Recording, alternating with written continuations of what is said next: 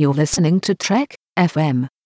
Hi, and welcome to Women at Warp. Join us as our crew of four women Star Trek fans boldly go on our bi weekly mission to explore our favorite franchise. My name's Jarrah, and thanks for tuning in. Today we have with us the rest of our crew Sue. Hi, everybody. Andi.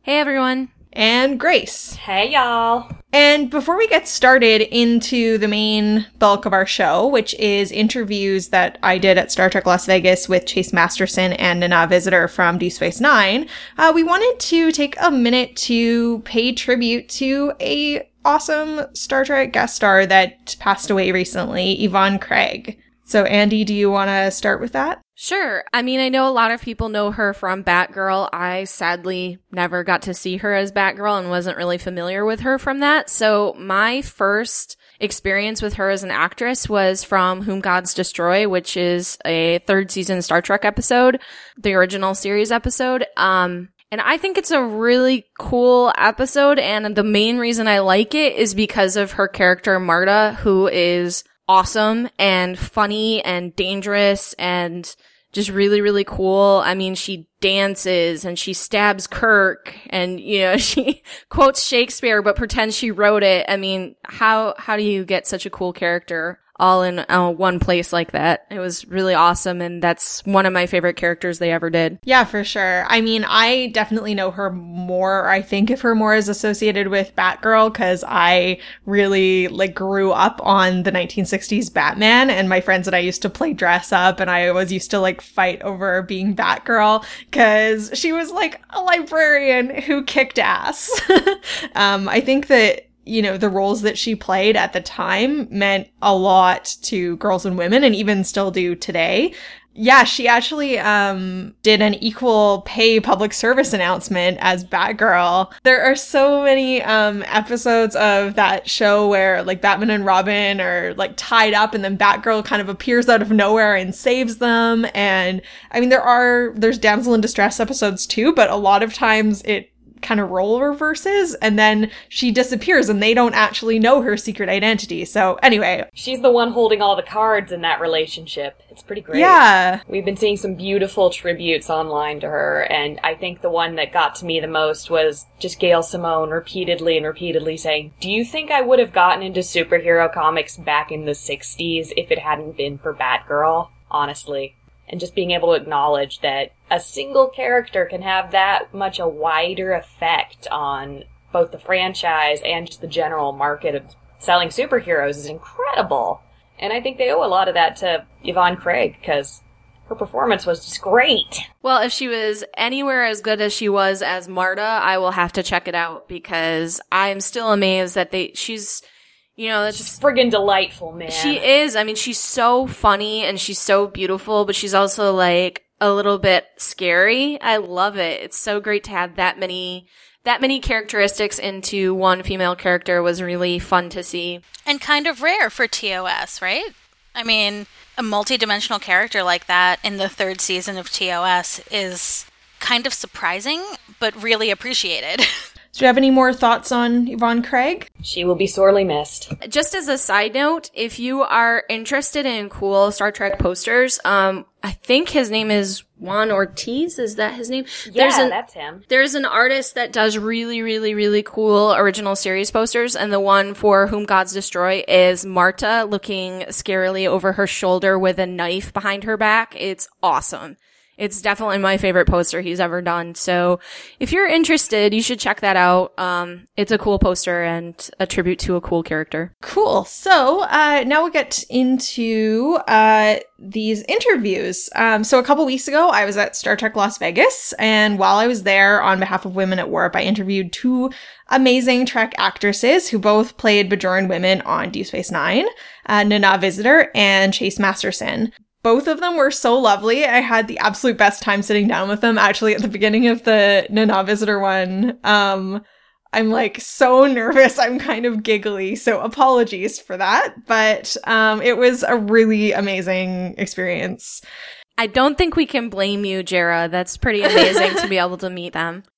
Yeah, my friend uh, Amy, who's appeared on the show too, also did an interview for her blog with Nana, and um, she was saying like if only i had known when i was getting bullied for liking star trek in high school that one day i would have nana Visitor cell phone number and would be sitting down to Oh my interview her yeah It really does get better. so Yeah. there. um, we're actually going to start with the interview with Chase Masterson, who, of course, played Leeta on DS9. I actually first met her at Geek Girl Con a few years ago, and I've always been really inspired by her. Um, she she does an incredible amount of community work, and uh, she's also spoken a lot. Um, we didn't talk about it in this interview, but at Geek Girl Con, when I first saw her, you know, she experienced some really bad harassment and stalking as a result of her uh, role on Deep Space Nine. And um, she has talked a lot about, you know, how awful and unfair that was and the issues that she had with, you know, having law enforcement basically be like, what do you expect? You're a sexy actress. Um, so it's kind of awful that she went through that, um, but I'm so glad that she is continuing to speak out and be super awesome. She sounds amazing. Yeah. so we talked at her table in the vendor's room. Oh, and then as you'll hear, part of the cool thing about interviewing in the vendor's room is that about halfway through, we were approached by an important figure from Trek women's history. Dun dun dun. Enjoy the, uh, so, hi, this is Jarrah Hodge, and I'm here at Star Trek Las Vegas with the fabulous Chase Masterson, who, of course, played Leeta on Star Trek Deep Space Nine. Thanks so much for taking the time to chat with us. Hey, Jarrah, thanks so much for having me. You guys are doing a really cool thing. Aw, thanks. Um, so, I was wondering to start off with, like, what were your, uh, how did you come about getting the role of Leeta, and what were your first impressions of the character? Oh, thanks. It, it's a wild story. Um, I had been in an acting class of 10 people in a city of 12.5 million people, and three of those people were Jonathan Del Arco, who played Hugh on mm. Next Gen, Yeah. um, Garrett from Voyager, and me. Yeah. And further, the class was being taught by Corey Allen, who had directed quite a bit of Star Trek. Mm-hmm. And anyway, neither Garrett nor I were working at all much. Mm-hmm. I mean, I think I had done General Hospital and a couple of smaller jobs by then, but jo- Jonathan had been on Next Generation. And he also was doing conventions, and he would go to these events worldwide and come back and tell us how great it was mm-hmm. that he got to go to these events, he got to meet the people that make the show possible, which is you guys, the fans. And I thought, wow, that is really cool. That's the show I want to be on.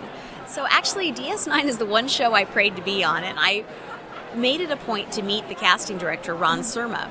It was one of these $30 pay to meet showcases, and mm-hmm. I met him once, and I went in and auditioned. Yeah. And um, it was for the role of Mardah, Yeah. which was Jake's girlfriend, I think in the second season. Yeah. And she was a Bajoran Dabo girl, and I thought, how cool is that? Bajoran being fun, uh, uh, spiritual, and Dabo girl being fun, and I could relate to both of those things. And I thought that'd be great. So I worked really hard on that audition, and I got down to the final 2 but I didn't get it. And then they wrote the role of Leeta for me. Oh, that's so cool. It was pretty cool. Was pretty cool. Thank you. So, um, Leeta obviously, I think, evolved over the course of the show. Um, like, she still was still spiritual and still fun, um, but uh, I think that she got a bit deeper. And I, I'm wondering how you feel about how her evolution went and whether you had any say in how she developed. I love that Leeta got deeper. I wish, frankly, that there had been more time, more screen time to have her be stronger and um, just to show more of, uh, I don't know, more of the sides that she showed. Like in bar association, you know, Leeta stood up for the right thing. She stood up for the side of the common man and the union, and she stood up against injustice. And and she loved the guy that was only pretty on the inside. And a lot of very very Star Trek themes are present in Leeta. Yeah. And it's it's also very Star Trek thing that those themes would be present in someone where you least expect it. I mean, most Dabo girls didn't have all that. And it was a really great blessing, really, a really cool thing, and I'm, I'm so grateful for it. Um, there are other sides of me that I've gotten to play in other roles that a lot of people don't, haven't seen. Uh, I, that I, frankly, I, I wish that there had been more of that in, in this because more, more people have seen this. But I'm, I'm, I'm still very, very grateful. Yeah, for sure. Um, do you have a favorite Leeta moment? Oh boy. Um, favorite? Like, no one's ever asked me that. That's so funny. Um, you know, there there were a lot of them. I think the one, you know, the, when when Leeta and Rom got married, and I didn't want us to be separated, despite the fact that there would be danger to me, and that I think was really really powerful. You know, and I also think it was really powerful when I wanted eh, you know, it was a, it was very short. You know, these are all done in one one page scenes. But when Leeta wanted to not have a prenup because she didn't want Rom and Leeta to ever split up, there was no mm-hmm. question about it. I mean, Leeta was committed. Yeah. And those kinds of things. I love those scenes. Ira Behr, sorry if I'm going on about this, but I'll tell you real fast. Thank you. Ira Behr told me that he wanted Leeta and Rom to be the happy couple on television. Yeah, and he mentioned that on TV, there are rarely happy couples that are uh, that have ongoing storylines. Usually, there's some sort of infidelity, um, addiction, something that's going on. Yeah. And he wanted to make the point that you can be happy and still be interesting. Yeah, I think that definitely came across. It's a great life lesson. Yeah. Lu- uh, uh, Leeta and Rom were like the Lucy and Ricky of Star Trek, Yeah. I think. Oh, and speaking of which, oh, uh, cosplay oh my Lucy just walked up. That's amazing. If it wasn't for me, none of you guys would have had jobs. oh my gosh, that is funny. Cosplay Lucy just walked up and she is saying, um, Cosplay Lucille Ball is saying, if it wasn't for me, you guys would never have had the show you had. And it's true. Thanks. You know, that's a great point to be making here. This is a, a I'm from the podcast Women at Warp, so we're talking about women in Star Trek, and part of that is the history of women behind the scenes, like Lucille Ball. Yeah, no, it's great. it's fantastic that you walked up at, with a female oriented Yeah. podcast and that is true i mean strong women do amazing things we run the world in ways that a lot of people don't look at and don't realize and don't really appreciate and that's got to stop Yeah. You know anyway thank god there are more of us day by day Yeah.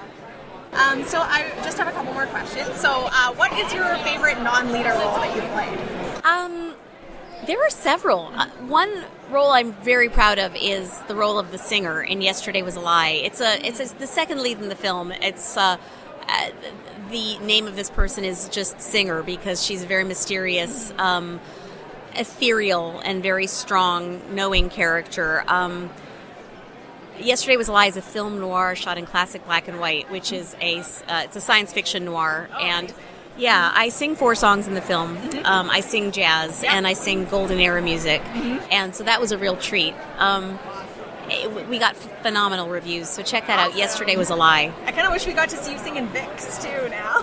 Oh, I know. Yeah. You know, they talked about it, but there Yeah. just wasn't enough screen time. You know, by the time all that conversation started, eh, the- the show was winding down. And so, you know, you got to think about with this many recurring characters, uh, it, that's part of why the world is so beloved because that's how the world is. You don't just know six people well. yes. You know, you know the world of them. And with that many recurring characters, it was nice to get that kind of screen time as it, as it is, you know?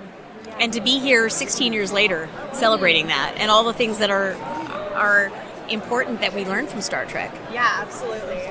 So, um, just to finish up, uh, one of the reasons that I know that myself and the other Women at Warp co-hosts are such fans of yours is that you do so much awesome work in the community.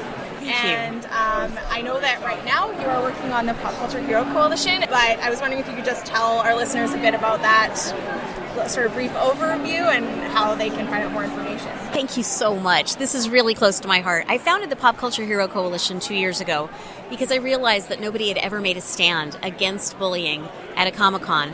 And to me, bullying encompasses racism, misogyny, and other forms of hate.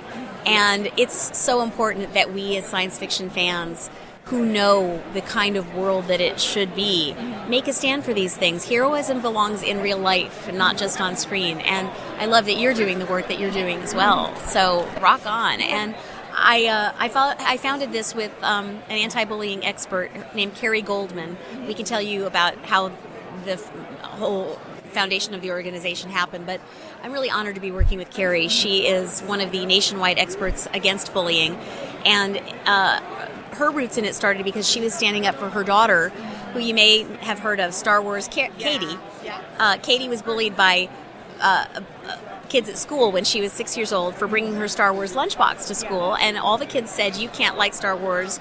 You're a girl." Oh, really? And so a bunch of us women in science fiction stood up for her, and Katie ended up. Uh, I'm sorry, Carrie, her mom, ended up writing a book about it, and I, I helped Carrie get into the Comic Con scene, and said, "Let's let's make this a big deal. Let's make a stand for equality." And we are, and I look forward to telling you more about it. It's pretty exciting. So, in the meantime, if you guys want to, you can look it up uh, on Twitter. We're at Superhero IRL, Awesome. and uh, yeah, I'm pretty Yeah. excited about things Oh, that's ahead. so great. Yeah. Um, was there anything else you wanted to tell people before we wrap up?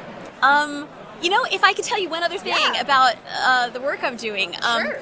I have my own Doctor Who spin-off. It's Oh my gosh. Thank you. It's fun. Yeah. It's um I did a couple of the episodes of Doctor Who Big Finish. Yeah. And it's a fantastic company. They do these audio adventures that are fully produced with Okay. lots of cool actors and sound effects and music and all that and great story. Okay. And they can do amazing stories because it's only audio. They don't have to spend 100 200 million dollars, mm-hmm. you know, and they can still tell a great story. yeah. Well, I, I worked opposite a couple of the original doctors, mm-hmm. um, Tom Baker Yeah. and Oh, Sylvester cool. McCoy. Yeah. And my character opposite Sylvester went over very well, mm-hmm. and they spun it off. They said, "Would you like your own Doctor Who spin-off?" Yeah. So I said, "Yeah, okay."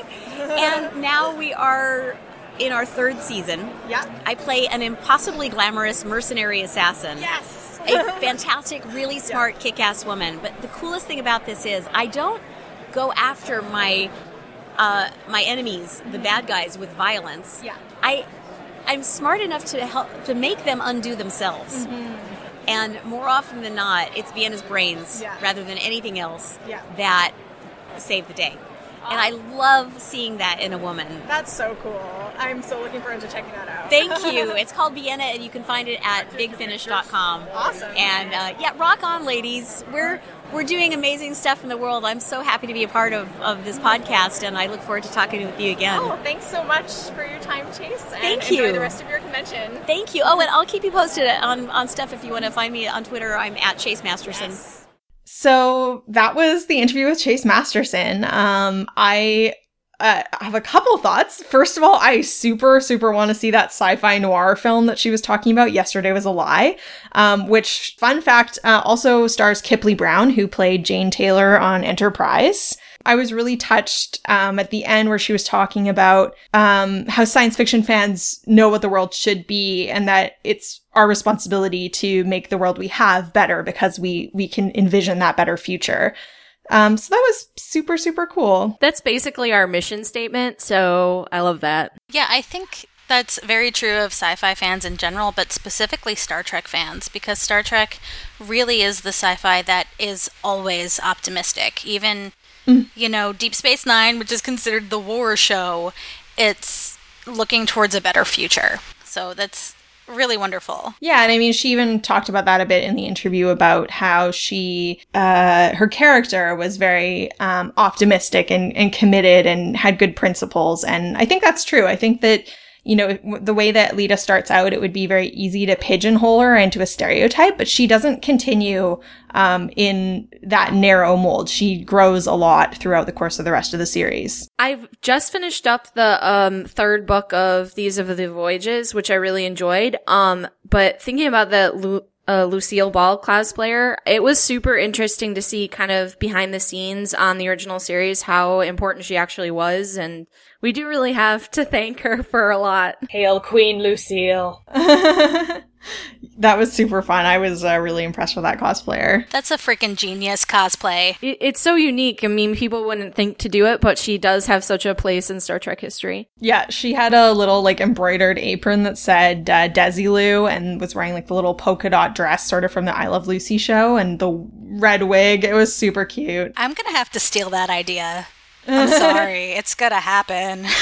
I think you would make a great Lucille Ball, Sue. The other thing, so Chase Masterson and I talked about the Pop Culture Hero Coalition, which I think is super important work, both in dealing with bullying generally in fan communities and schools, um, but also at conventions. And it was slightly ironic that we were talking about this at Star Trek Las Vegas, which I've always experienced to be very friendly. I've never had a problem there personally, but um, I, I like I personally believe that all conventions should at least have policies on harassment and bullying, and they definitely don't. But uh, it it was cool that she was there. Um, that was a main feature of her table was to promote that cause, and. Uh, we didn't talk about her other work because we just didn't have time, but she's put extensive time into working on AIDS causes and with Homeboy Industries, which is an organization focused on providing job training, education, support to um, former gang members and high risk young adults in East LA. Wow. Yeah, like she's really doing a lot of on the ground work. And she says um, she had a quote in an interview I was reading that it's important to serve causes that you can't relate to, to reach out in compassion to people with very different experiences to our own. Only then do we move beyond doing something for ourselves and really engage in changing the world for others. Now that's being an ally. Yeah. Yeah, yeah, exactly. It's like, how do I use my privilege and my position and my time and resources in a way that uh, benefits them, but isn't condescending, if that makes sense. Um, so I think she's a really great role model, honestly. I'm glad you got a chance to talk to her. yeah, for sure. So next up, I spoke with Nana Visitor. Oh my god. Uh, uh, so of course she played Kira on Deep Space Nine, um, my favorite woman character on Trek, and a really important role model to me growing up. This is Jar here at Star Trek Las Vegas, and I am very, very excited to be uh, here interviewing the fabulous Nana Visitor, who's of course Kira from Deep Space Nine. Um, thank you so much. I'm thrilled to be talking to you. Um, I was just saying that uh, we at Women of Warp are, are big Kira fans. When we went over our, our favorite characters, uh, two out of four of us picked picked Kira. Don't, I love that. don't know what was wrong with the other two. um, I, I was wondering, how soon did you realize how groundbreaking a character Kira was going to be and the impact that she was going to have on female fans in particular? I didn't really for uh, for a couple of years. I'd say my nose was to the groundstone so carefully. It was such hard work, and it was such an intense time in my life that I really didn't um, understand. And to a certain degree, I'd have to say it's right now when women who grew up with me uh, say, "Here's my daughter, and she loves it," and and there are twelve year old boys who said, "I love your character." Just now, I mean, the the generations later that still go, "I get who that person is, uh, who Kira was," and that's when I go, "My goodness." That's cool. Yeah. I think uh, that, you know, we. Um, I know that it's only now kind of that I appreciate how unique she was. And I, I was listening to you being interviewed on the Trek Geeks podcast a while ago, and um, I, you sort of um, said that maybe you thought that Kira might have been different or maybe not wouldn't have been able to be written for a show today. And I'm wondering if you could tell me a bit more about how you think that would well, play out. uh, call her a freedom fighter, but she was a terrorist. And post 9 11, it's a different world in, in terms of what you.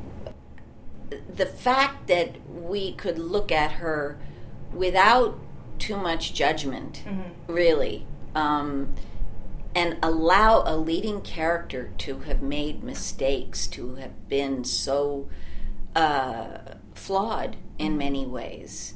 Um, I, I I did think that was groundbreaking, and at in the first few years, I got a lot of pushback.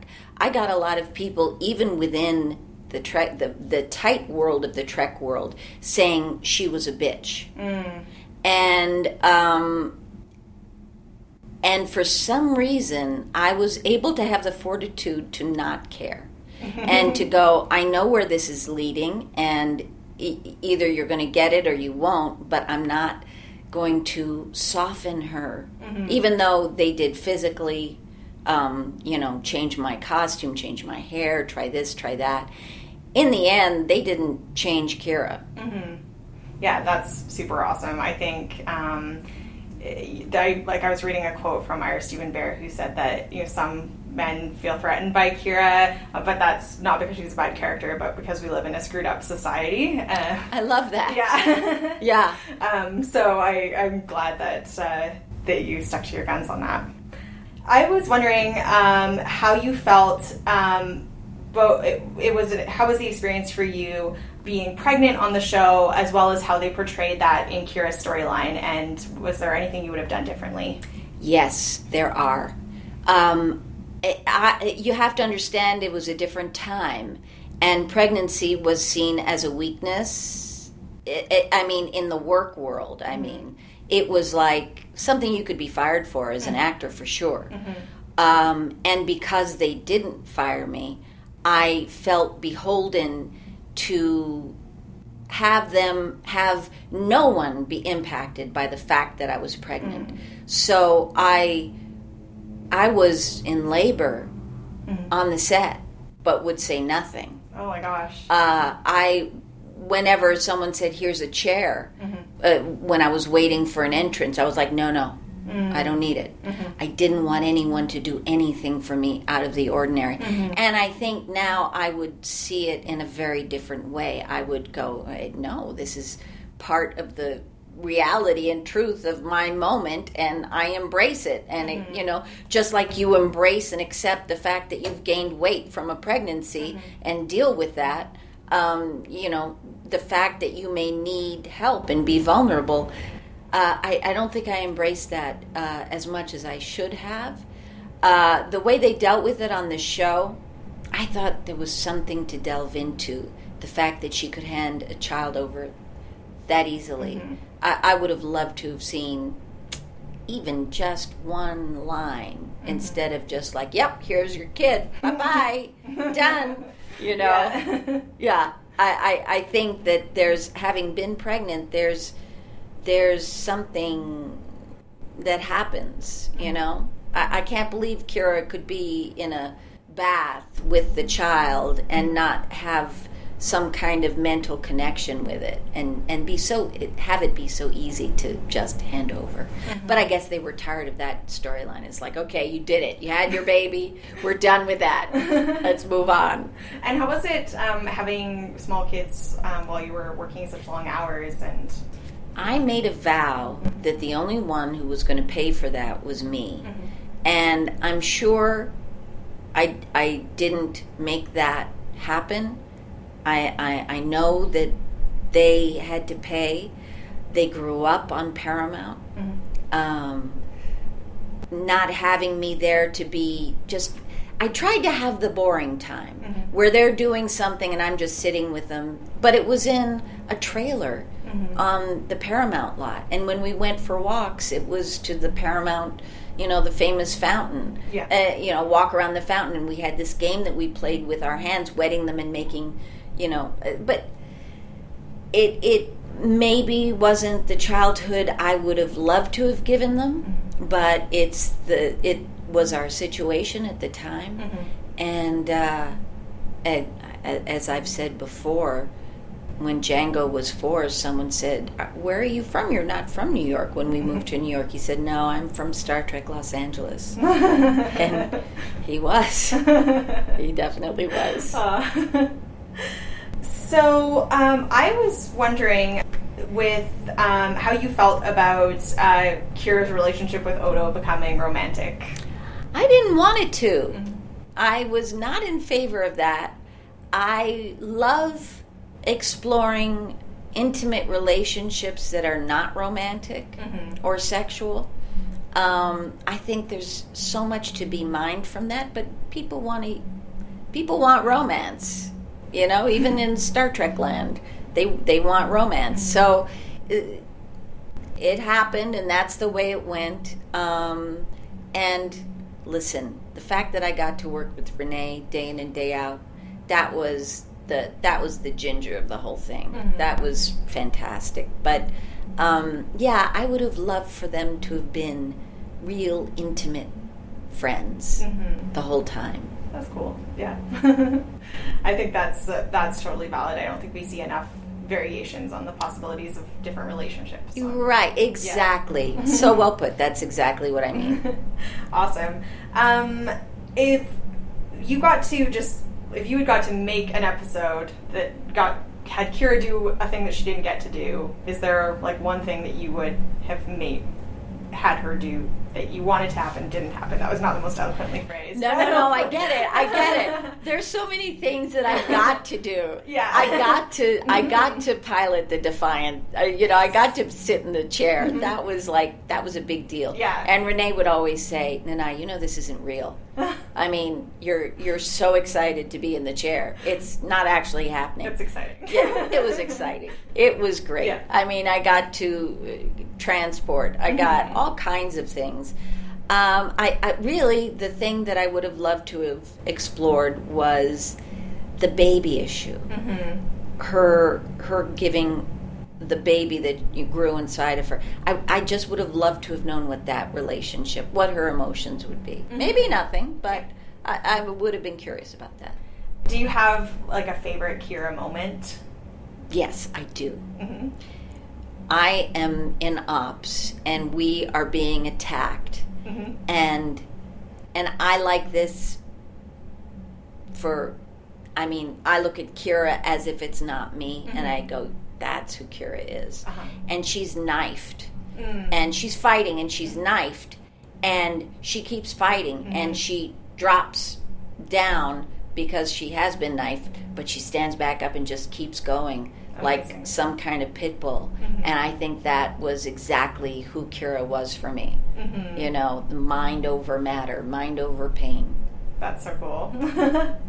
awesome. Um, are you working on other projects at the moment that you're excited about and want to share with our listeners? My most exciting project, and it started out because I sat and went, what do I most want to do? And it would be to work on stage with Rene because he's such an amazing stage performer.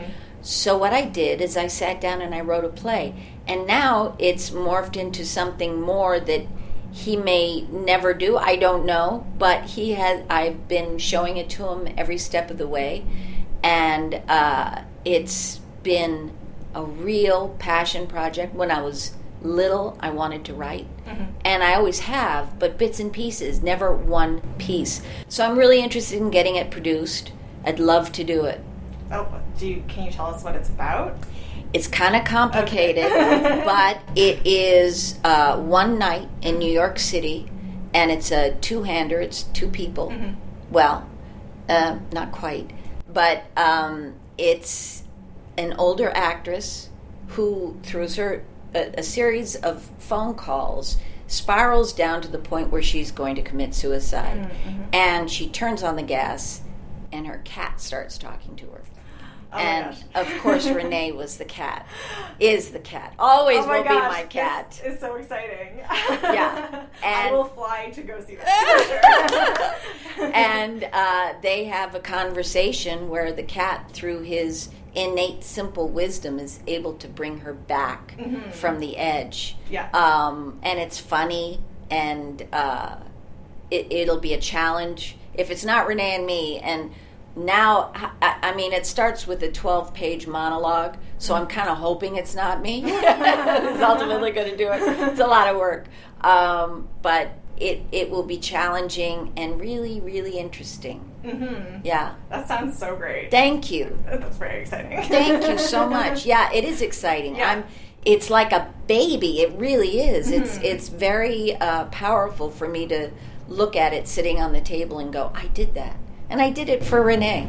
Oh, cool. That's Yeah. so great. And I mean, obviously, like you were kind of brought up in the stage, and Yeah. um, it's um, I think it it brought a lot to Deep Space Nine to have that background as well. It it, it is such a good discipline. It's such a good discipline because I've danced in my youth with broken bones and this and that. It's just like it's they used to call it Dr. Footlights, adrenaline. Yeah. You just do what you need to do. The most important thing is the show goes on and everything else comes second. And uh, that's how I felt about Deep Space 9 That just was my priority. Did you have um, a favorite um, like not one of the major principal casts, but a favorite sort of guest star or recurring character that you enjoyed working with? Oh, there were so many. But here's here's the thing, uh, you know, a lot of our regular cast were guest mm-hmm. stars mm-hmm. in reality. Mm-hmm. So you know, Garak and all these people, they they were they, they were regular. Yeah. They were one of us as far as we were concerned. Yeah. So the whole extended cast was um, huge. But Rene um, is one of my favorite people on earth. How did you feel about um, the scenes with with Gul Dukat, like throughout the show? that's- They're so creepy. He's so creepy. Yeah. there, now that our our our Gul Dukat today would probably be Kevin Bacon. He almost Oh. appre- he almost approaches creepiness the way uh, Marc Alaimo does, but uh, he Marc would be like it was almost like once he got into his scales, he became Gul Dukat, and he'd always be like, "Let's do this scene in front of the stars. Won't that be romantic?" And it was so creepy. it was like, "Oh my God, no! You're over there. I'm here. We're doing the scene this way." wow. Yeah. Wow. That's so like yeah, I can't even imagine. Wow. And um, I think um, like Kira also had a really interesting relationship with Kai Wynn too. Like even which- Louise. Yeah. I mean, Oh wow. Yeah. talk about one of my favorites and another creepy person Mm-hmm. who gets by her creepiness because she's saying these things but you go but this is a sweet woman Mm-hmm. and the the juxtaposition is becomes creepy and that's the point of Louise Mm-hmm. off screen she is the sweetest funniest woman Mm-hmm. i loved her Abs- and I still do i love Mm-hmm. her Oh, that's so great. Um, let me just see. I think that was most of my questions. excellent questions Oh, thanks. Yep. um, thank you so much again for taking the time. My Um, pleasure. I'm just excited that I can finally share in the Kira love with you guys, even a little bit, because One we- of us. One of us. well, when we started, we were doing our our first episode on our favorite female characters, and all three of us were like Kira, and I was like, I don't know who that is. So now it's it's cool that you know it's only, but it's still. I mean, that character already means a lot to me. So now I get to geek out with you about such a cool interview guest and how much I love Kira. And there's more to come. Yay. Yay! Um, I was so excited when she told me about the play that would have Rene as a talking cat. Why did I instantly imagine him in like a Hello Kitty suit? I can't I can't get it out of my head. Big whispers. Amazing. I just love. I thought I was in the minority with not really loving the Kira Odo relationship, but to hear her say that that you're either coworkers or romantic, I'm like, that's exactly how I feel. I feel validated with my opinion of that relationship now. Totally. I mean, I well, you know, when I was watching it when it first aired, I was also like a teenager and I was very into romantic storylines and I totally shipped Kira and Odo. And I think the attraction for me was partly that like Odo so deeply loved her for who she was and I that just really appealed to me that she was never asked to change uh, who she was for him. Um, He could do changing enough for both of them. yeah, totally. Um, and I liked that, you know, he, I mean, he had to open up a bit to be able to express himself, but he also was a very unique character. And I like that idea of, of two people who are very much themselves coming together and, and bonding. And he'd always been there supporting her and been such a good friend, um, that I, I do really like that relationship, but I was really interested. I've heard, uh, Nana talk a little bit about it before, and I totally see where she and where you, Sue, are coming from on that. That I don't think there are enough options in our media for the way that men and women can have relationships. It, it's kind of heteronormative. Um, There really are no super strong man woman friendships on DS9. And you can argue like Sisko Dax, but let's be real, Sisko is friends with Curzon. He's not really friends with Jadzia. Yeah, and I mean, I think like and the fact that we don't see those relationships, it, it comes from and it reinforces this idea of like friend zoning, that the idea that like it's somehow an insult if a woman only wants to be friends with you. Um, and that's super problematic in terms of like it reinforces a sort of a sense of entitlement to women. Um, but it also it really cheats people out of strong opposite sex friendships. So I think that it would have been really cool to see that continue.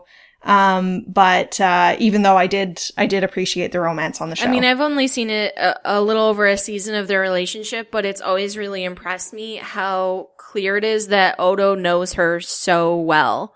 And he's actually the one that comes in and kind of reminds her who she is sometimes. Like, fight. That's who you are. Mm-hmm. Fight for what you believe in. And I just really like them together. I'll be interested to see, you know, how I feel when things start to change between them as a relationship, but I, I do dig their friendship right now. Yeah, absolutely. Oh, I'm I totally forgot to mention that in the Chase Masterson interview, she talks also about how she has a Doctor Who audiobook series. Ah! Yes. When? How? She plays Vienna um, in the audio story The Shadow Heart. Um, and Big Finish. the yeah. yes, um, yeah, the big finish stuff. So, um, she I may not have seen her yet. Do we know Sue, which doctor she seems that's with? Awesome and per- awesome person plus She is Doctor Who awesome. equals Andi excitement. she uh worked with the Seventh Doctor. Um, yes. Yeah, and she was a human interstellar bounty hunter. Best. Done. Yeah, the Seventh Doctor doesn't really have a whole lot of media that I can think of. Ongoing media, I mean. Hmm. So, um, and I think she on the other one that she did, I think was with Tom Baker. Love that. Big Finish has some great freaking stories. Sorry, I forgot to men- mention that earlier, but that was another thing I was super excited about. Yeah. Question: This audiobook doesn't include Sylvester McCoy? Yes. Okay, cool. Yes.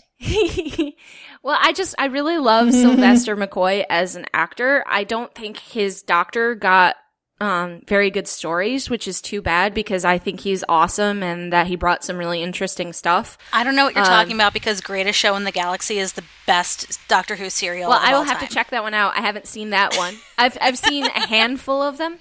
It's about a psychic circus. It's so That sounds perfect and exactly what I want out of my Doctor Who. So I'll have to go check that out. I've seen like basically I've seen like five or six stories from each doctor to try and get a sense of them. Um so I have I have no means a, a complete knowledge of the um original classic Doctor Who. Oh, neither do I.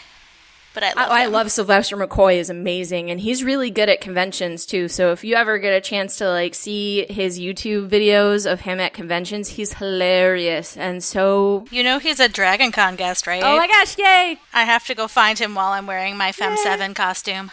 You have a Fem 7 costume? Yeah. Why have we never discussed Doctor Who before, Sue? because it this this costume's debuting at Dragon Con this year. So excited. Which reminds me, before we wrap up, um, Andi and Sue, you are going to be at Dragon Con, as we just learned, uh, if we you hadn't heard that in a previous episode. So can you tell me uh, where the podcast uh, panel is going to be and what other stuff you're doing there? Sure. So, first of all, Women at Warp is a Parsec Award finalist in the Best New Podcaster slash Team category. And those awards get given out at Dragon Con on Sunday night. I believe they, they start at 5.30. They go for two and a half hours, and the funny thing is that the Women at Warp panel is Sunday night at 7. So we'll be running. We'll be running from one to the other. Yeah, so we might miss our category at the Parsecs. But yeah, so we'll be at Dragon Con. We are doing the we're going to be at the Parsec Awards, of course. We're doing a Women at Warp panel. There is no real specific topic to the panel. We're going to talk a little bit about the genesis of the podcast and really be guided by the the room. What you want to talk about, which characters you want to talk about. So come hang out with us. And I think both of us have multiple panels over the weekend. Yeah, I'm up to seven. Yeah, um, I'm up to seven, so that should be fun. Um, I'm not sure if Sue and I are actually going to see each other. Um, cause Sue is on one bajillion panels and I'm on seven and we're gonna be running all over the place. Are you planning to sleep at any point? Sleep is for the weak. I sleep. I sleep at Dragon Con because I'm not a party person. But no, I- I'm still waiting on confirmation. But I am either doing 12 or 13 events over the weekend.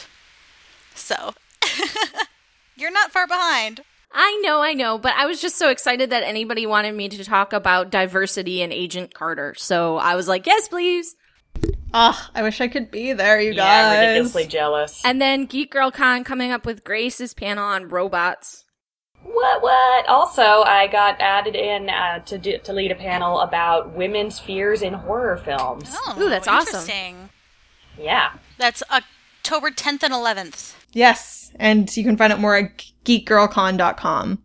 They usually sell out, so if you are in the Seattle area and interested in going, you should buy your passes now. So awesome. Well, that is all very exciting. Um, and it was great sharing our Star Trek Las Vegas interviews with you. Um, but this is just one of the many topics being discussed on the Trek.fm network recently. So here's a quick look at some of the other things you may have missed elsewhere on the network. Previously on Trek.fm, Standard Orbit. Well, it's very small and intimate, and you get to see, you know, a lot of people whose work you've come to admire or whatever. And I mean, that's what's kind of cool about it. The, the fact that it's in a hotel, it's at the Rio, mm-hmm. and, you know, everyone is staying there. Earl Grey. Yeah, really, she's following the Hasperat, I think, is really what it is. Come for the revolution, stay for the Hasperat. But it's got to be fresh Hasperat. None of that replicated stuff. I- Like Daniel's like at the watching the end of this episode, like tears are coming down the face. It's like, no, it's the Hasperat. It's so spicy. It's what it is. The Orb.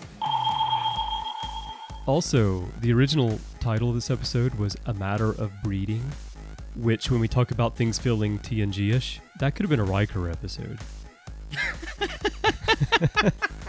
The Ready Room. It's about people and feelings and emotions. It's about philosophy. It's about the future. It's about hope. It's about glory. It's about intellectual promise. That's what Axanar is about. It is not a story about pew pew pew. I promise you that. To the journey! I do have one honorable mention. Name it. Prax! Oh! How could we not have a top five season five moments without Prax? Warp 5. It kind of like is akin to um, when fans saw the Galaxy class in the Next Generation for the very first time, and you had a, basically a crew and civilian complement of what over a thousand people. About two thirds of that complement were civilians and their families. So you d- actually did have teachers and scholars and scientists and, and their extended families on board. Commentary Trek Stars. One of the things that amazes me about the score for Star Trek: The Motion Picture is that he he only had 50% of the movie available to him when he scored. So he he was scoring an awful lot to scene missing, scene missing. The 602 Club. Where did he get the cloak from on the other planet? I really, really, really want to know. He shows up Uh, with the he, cloak. He, he, he kind of fashioned it out of out of a rudimentary lathe. Uh, Literary Treks. it's a small point, but I thought it was really interesting to have here in the book because, again, that's what Star Trek Deep Space Nine has really always done for Star Trek, which is kind of make faith okay in the Star Trek universe and show how it's valid. And so I thought that was a really nice. Uh, in it again, it's a it's a tiny point in the book, but I thought it was pretty powerful, at least for me, who is somebody who is a faith. So. Axanar, the official podcast.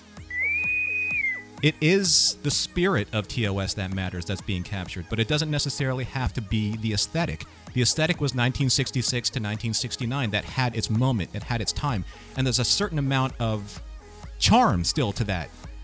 But it doesn't allow you to push the Women narrative forward because that type of aesthetic holds creativity back, in my opinion. Keiko could totally beat the crap out of Rumpelstiltskin. this is so like I cannot buy this at all. That she's just sitting there being like, "Oh, my baby." At the very least, she could throw a plant at him or something. because we established in TNG that pot foo is a thing. And that's what else is happening on Trek.fm.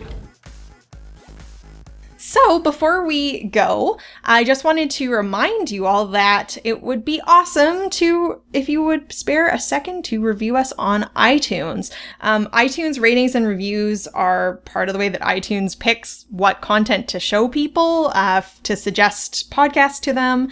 Um, so, if you like the show, uh, head on over and uh, give us a rating and a review. Tell uh, tell iTunes that you like us, uh, so more people can find us. Also, wanted to remind you about our Women at Warp Patreon. Um, we have uh, posted there some more content from Star Trek Las Vegas um, for our, our patrons. Um, so if you head on over to patreon.com slash women at warp, that's P-A-T-R-E-O-N dot com slash women at warp, um, and you pledge a small monthly donation, you'll get access to that content. And uh, there's also other perks for different levels of donation. So um, head on over and check it out. It helps us do things like when I was at Star Trek Las Vegas, I was able to have some business cards printed to promote the podcast around, um, helping us spread the word to more Star Trek fans. And if you'd like to donate to the Trek.fm network um, versus just our podcast, you could also do that at the Trek.fm Patreon. Uh, they have a Patreon at p-a-t-r-e-o-n dot com slash trekfm, patreon.com slash trekfm. Every little bit helps keep the Star Trek podcasts up and running. And so once you're done the show, please consider hopping on over to the Women at Warp and or the Trek.fm Patreons. So, um, thanks a lot for listening today. Andi, where can people find you on the interwebs? The easiest place to find me is at First Time Trek, where I am live tweeting my first time through Star Trek, and I am currently on DS9 uh, learning more about Kira. Awesome. And Sue? You can find uh, podcasts and blogs from me at anomalypodcast.com. And Grace? You can find me on Twitter at BoneCrusherJank, or you can read my writing on the Mythcreants blog. And I'm Jarrah Hodge. You can find me at trekkiefeminist.tumblr.com or at Jarrah Penguin on Twitter. Thanks so much for listening. Hashtag Mardah lives.